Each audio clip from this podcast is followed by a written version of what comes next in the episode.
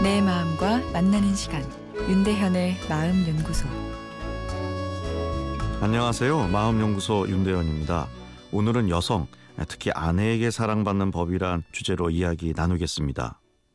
결혼한 지 5년 된 여성이 하소연합니다. 평소 믿음이 가는 듬직한 남자를 이상형으로 생각했었는데 항상 말없이 자기 일만 충실히 하는 키 180cm의 오빠에게 마음을 뺏겼다고 합니다.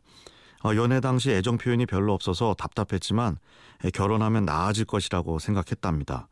어, 그러나 결혼한 지 5년이 돼도 남편은 여전히 과묵한 상황이고 공감 소통이 안 되니 항상 외롭고 속상해서 우라병이 생겼다고 합니다. 위에처럼 많은 아내분들이 공감해주지 않는 남편에게 좌절해서 힘들다고 하소연합니다. 여성에게 있어서 누군가에게 내 마음을 공감받는다는 것은 숨을 쉬는 것만큼이나 중요한 일이라 생각되는데요.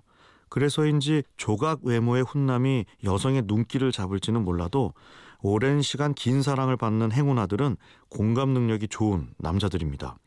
어, 실제로 외모는 영 떨어지지만 주변 여성분들과 살갑게 아주 잘 지내는 남성분들이 있는데요.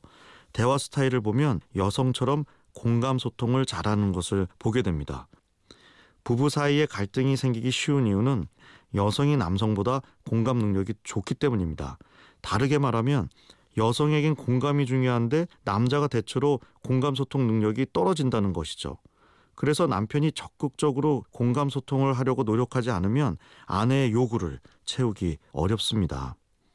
신혼 초기 시어머니 편만 든 남편, 아이들을 야단칠 때 방관한 남편이 밉다는 아내 때문에 고민인 청취자의 사연을 어제 소개해 드렸는데요.